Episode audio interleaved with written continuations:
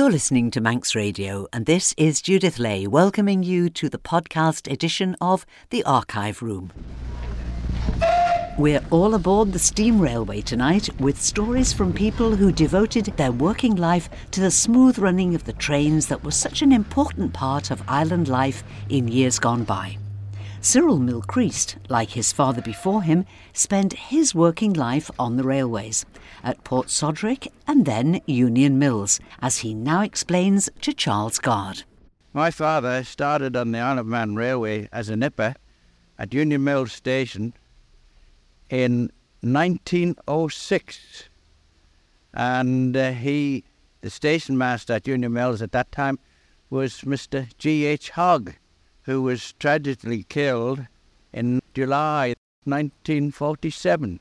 And that was the end of July 47 that I was appointed station master to Union Mills. How did that accident happen? There weren't many accidents on the railways. No, it was pretty free from uh, accidents, but uh, that morning it was a train leaving Douglas, and the railway staff called it the Hot Pot Special. That was a train that left Douglas at 10 minutes past 10 and went right through to Kirkmichael. And the passengers enlightened from the train at Kirkmichael and walked through to Glen Wyllin, had a um, walk round the glen, and then went into the cafe at Glen Wyllin for a, a lunch, then walked back to Kirkmichael station, boarded the train at Kirkmichael for Ramsey and the uh, ticket then entitled them to either come back from Ramsey to Douglas by train or by bus via the coast road. Uh, and that was the train that uh, killed George Hogg? It was that train, and to this day, nobody really knew what happened, whether he took a dizzy spell or just fell between the coaches. Of course, that blocked the road for quite considerable time. And of course, there was lots of people here, of police and everything like that. It was gone lunchtime before they actually got the train clear. The passengers that were on the train were taken from Union Mills through to uh, St John's and then on a special train from St John's through to Kirkmichael. As a young boy, though, did you not want to be an engine driver rather than a station master? How did you get into the railways? Well, it was in um, about 1933. There wasn't an awful lot of work in the Isle of Man at that time, and I was a messenger boy in Peel at the time, in a shop in Peel, and uh, this vacancy became became at St John's. And my dad, being a, a railway man and everything else, he thought it'd be a good opportunity to get me in sort of permanent work. So I started at St John's as a gateman and uh, clerk in 1933. Well, of course, we uh, went away for six years during the war. Demobbed in 1946 restarted work in the May 1946 as a relief clerk, and then I went to Port Soderick as station master at Port Soderick for the summer months. During the winter 46 and 47, I'd done relief work between the different different stations, and then when the summer timetable came on in the May 47, I went back to Port Soderick. And in July the 27th, of 47, I was appointed station master at Union Mills. But uh, I had been to stay at the Union Mills station before that. For the Sunday after Mr. Hogg was killed, I went there as a relief to keep the station open. And just by the bridge, the road bridge at Union Mills, Mr. Hogg always had a wooden box and he had some beautiful roses in them. The roses he used for cut flowers for his buttonhole. And I remember on the Sunday opening the office at Union Mills, and there on the desk there was a little vase with two cut roses, and they must have been the roses that he was wearing for that, that week. Now, when you started at Union Mills, you weren't at that time living in the village, so you later got a commissioner's house. I gather you had to be up early and cycle in sometimes from St John's. Yes, Yes, um, I lived at St John's when I was first appointed um, to a station master, and I used to have to cycle from St John's, leave St John's at 20 minutes till 7, to get here. But just after ten past seven, when there used to be a light engine leaving Douglas, and that went right through to Peel to bring a train, passenger train or a school train from Peel into Douglas. And at night, you eventually we were able to get the bus home, but you had to make sure your bike was in St John's the next day. For the next morning's journey. Uh, Saturday night, there was a late train, nine o'clock leaving Douglas, and I would have to uh, wait till the train got to Crosby, and then close the station and wait then for the last bus from Douglas through to St John's. And your bike would be on the train. Bike gone on as uh, earlier on in the night and left at John's Station. Well, let's talk about the station here now. We're sheltering under the bridge which carries the main road through Union Mills, sheltering out of a, a shower. Over there is the remains of the platform, much overgrown, no doubt, now with trees. As we've just walked down the steps from the road, you tell me there would once have been the buildings. What buildings were there? When I first took over at Union Mills, there wasn't a walkway down from the road to the railway station. There was steps, and um, one of the duties that the station master had was to look out for married ladies that had prams with children in, and to help them down the steps into the station. But the station was just below. Uh, there was an office, a small waiting room with um, a seat ladies' toilet and gents' toilet. And then about five or ten yards from the railway station, there was what they called the porter's hut, where they stored your paraffin oil, your uh, cleaning materials, and uh, any such things like that. What about the decoration of the station, though? You were quite keen on uh, the flowers, weren't you? When I came to Union Mills, I, I thought the least I could do was to uh, try to keep the, the station tidy and uh, make it as pretty as I could trimming round the um, the large three legs of man that was on the bank just by the walkway down into the station. And then on the left hand side of the station, going into Douglas, there was a, um, a bank, and there was three flower beds. In those days, we used to uh, fill with um, anthuriums uh, and lots of other plants that the, uh, the residents of Union Mills brought down to the station. And underneath the flower beds, there was the lettuce Union Mills, and they were done like the um, three legs of man in white. Used to keep that tidy, and the summer start of the summer timetable, it was always nice to get the lettuce and the three legs of man tidied up and shining more or less through the um, the black soil, so that it was quite a sight coming into the uh, station. And of course, the, uh, the flower beds on the top made it that much prettier. As the evening approached, as the light faded, uh, one of your duties was to light the lamps. Uh, yes, in the summertime, you'd only light them perhaps for an hour when the uh, night started to get dark. But in the winter time, on a, particularly on a wet day, when you had to walk, what, five or six hundred yards in the rain and then climb the signal and put your signal lamp in, more often than not, walking down to the signal, it would blown out, and then you had to struggle with the lamp inside your coat, striking matches to relight it. Or when you got to the top of the signal box, uh, the signal, to put it in the container, it blew out then. Of course, you had to go down the ladder again to relight it at the bottom. But that was all one of the hazards off the job, and uh, it, I quite enjoyed working at the railways. But you had a, a warm room to go back to.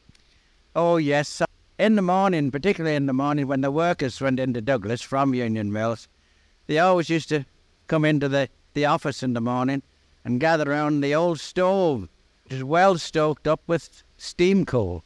Yes, steam coal. Now, what's the Bull Road, which is a, a track that runs up above the back of the station there? Well, the Bull Road was put in by the railway company as a road separate from the station to lead down to the cattle pen, which was at the bottom end of the station. And uh, the farmers, when they came with the cattle, one of them would report to the station while the other drove the cattle down to the Bull Road and the pen.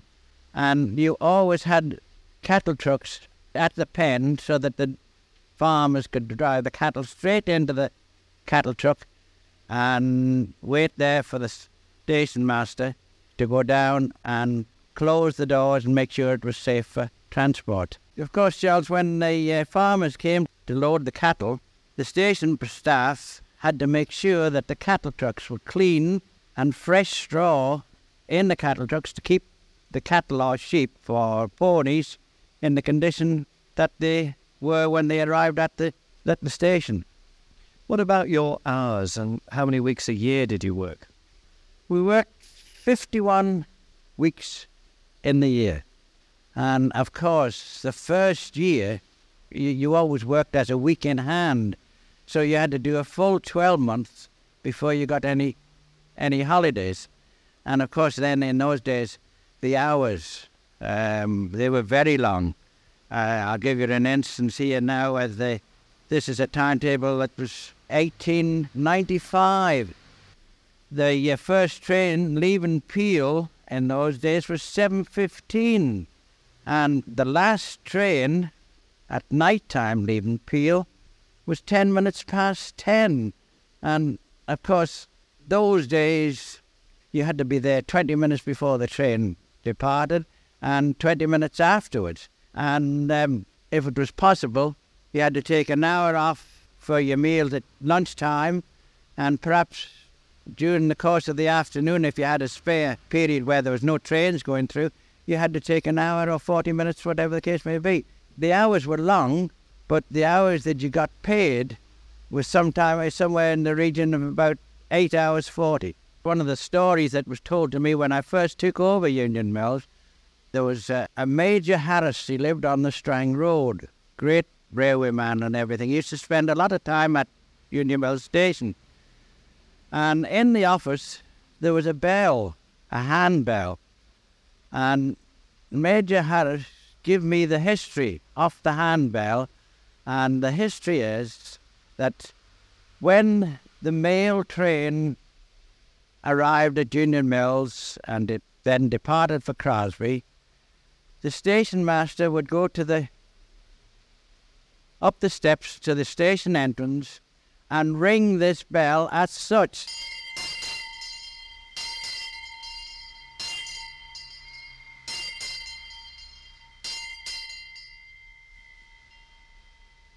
And the word would get round the village then that the mail had arrived, and anybody that was expecting a parcel or a letter would collect it from Mr. Hogg, the station master. I have here the original whistle, railwayman's whistle, issued to me in 1946 when I first went to Port Soderick, and I brought the whistle with me to Union Mills, and I've kept it as a souvenir of my happy days spent at Union Mills railway station. Now, the procedure with the whistle was that the station master would walk along the platform until he got to the engine, and then he would walk back along the train shouting, Mind the doors. And then when he was certain in his own mind that everybody was on the train and the doors were fastened properly, he would turn round and signal to the driver that he was ready to proceed, and then he would turn facing the opposite way and give the guard the signal that the train could go. The guard then would wave the green flag and the engine would whistle.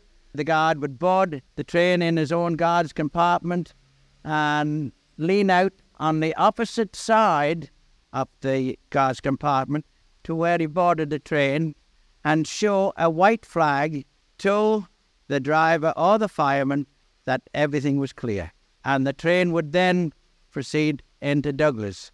Following that, the station master would then go into the office and ring the crossing gates at the quarter bridge to let the gatekeeper know that the train had left Union Mills, and his duty then was to open the gates straight away for the train to come.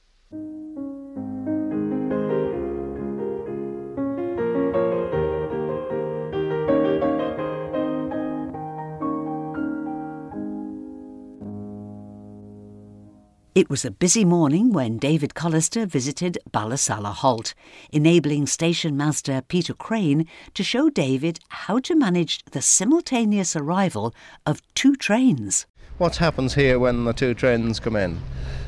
Well, I, I will receive word from Castletown uh, when the train has left, and I've got seven minutes for that train to arrive here. I can also see from here to Ballawoods, and it takes three minutes from it for a train to get from Ballawoods to here. So I then have to decide which train comes in first, because under the rule book, only one train can arrive uh, at the station at one any one time. But you've And got two lots of tracks here they can pass, can't they? Oh yes, they do pass here. But you've got to have one in first before the other, haven't you? Yes, one train has to arrive at the station and pull to a halt before the other one is allowed in. So it's a matter of timing as to which arrives first, the one from Douglas or the one from Castletown.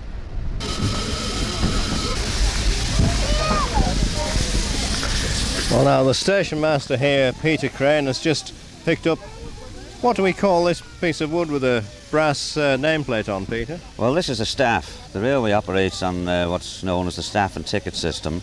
Uh, being a single line track, it's necessary for a driver to have this as the authority to proceed with the full knowledge that he knows that there's nothing coming in the opposite direction because a train can't proceed without the staff.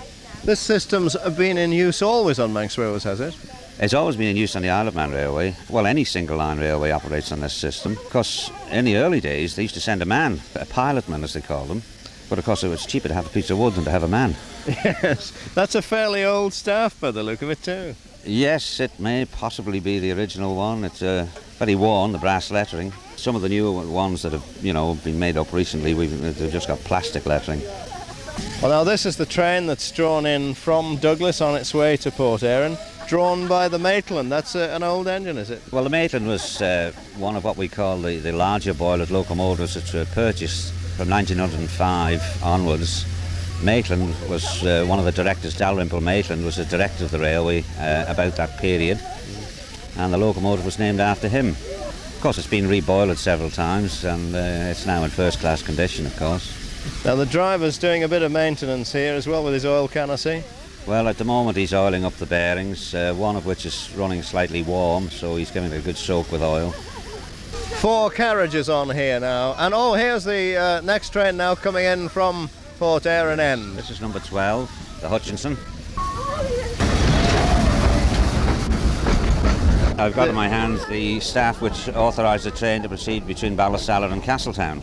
But Right. instead of giving this staff to the other driver, I've given him a ticket because I've got another train coming through following him. So the first train goes on the ticket and the second train goes on the staff.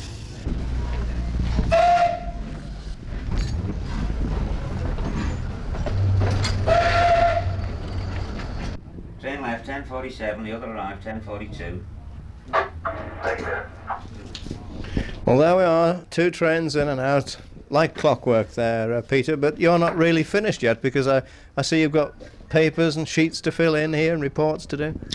Well, yes, I have to keep a daily register of trains, uh, the time of arrival and time of departure, the locomotive number, the number of coaches, the estimated number of people who arrive and depart. Well, it seems to be as popular as ever, the old Manx steam train, doesn't it? Yes, we're, we're quite busy. I hope it continues like that.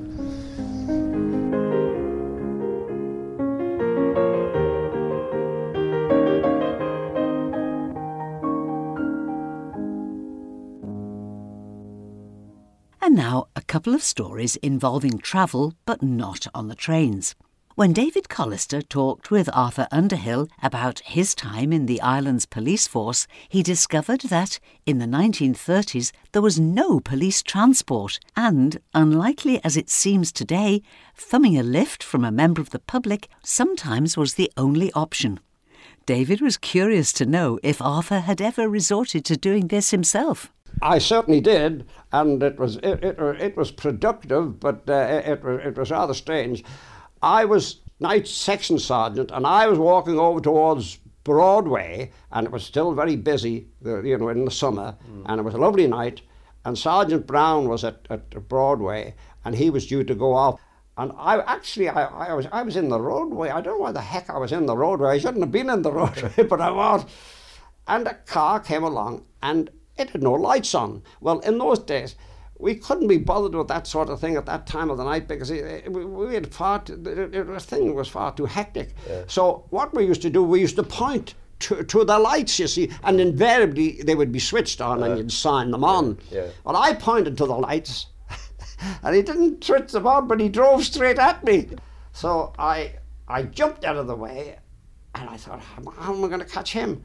So there was a car came along, a lovely big Jaguar car. So I stopped them, and I knew this chap, yeah. and I, I said, look, follow that car.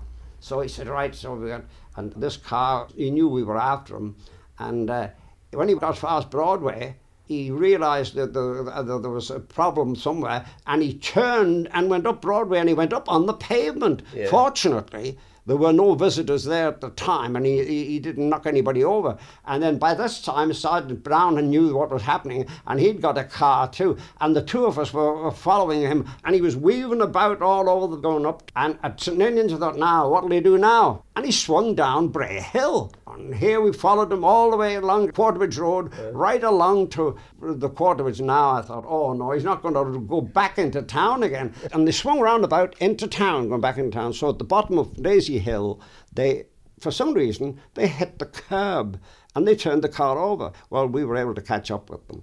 And uh, one chap was hurt, and we had to go. He had to go to hospital, and they got we got the other fellow out.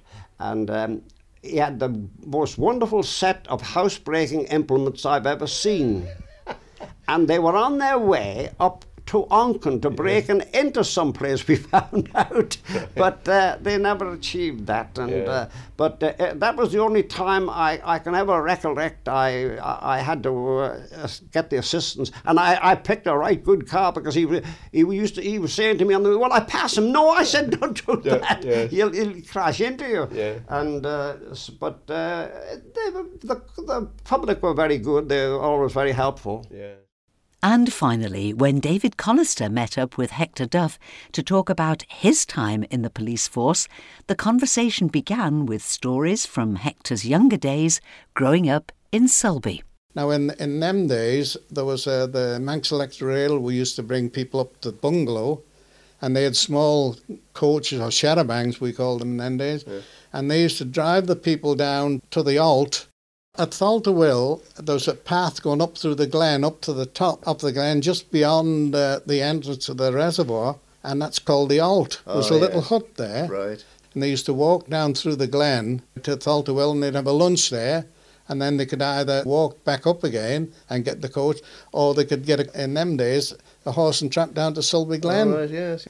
And in them days, there used to be about three uh, landaus, they were called, travelling from Sulby Glen railway station up to Tholt-y-Will. There used to be Johnny Redpath and Johnny Crane. Johnny Crane, he was called Johnny the Mitch. He was Mitch, I mean Match actually. He was always saying, You've got a Mitch, you've got a Mitch.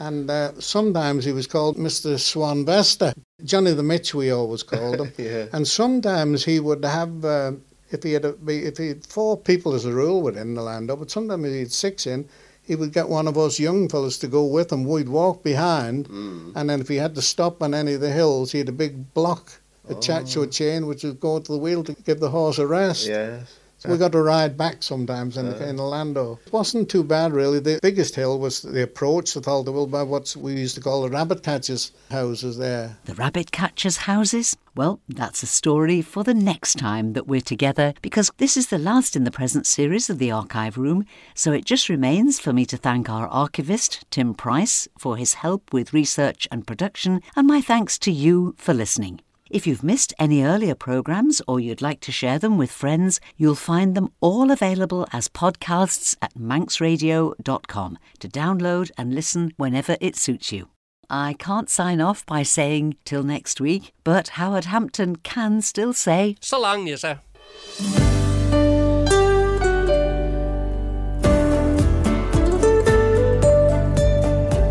The Nation Station.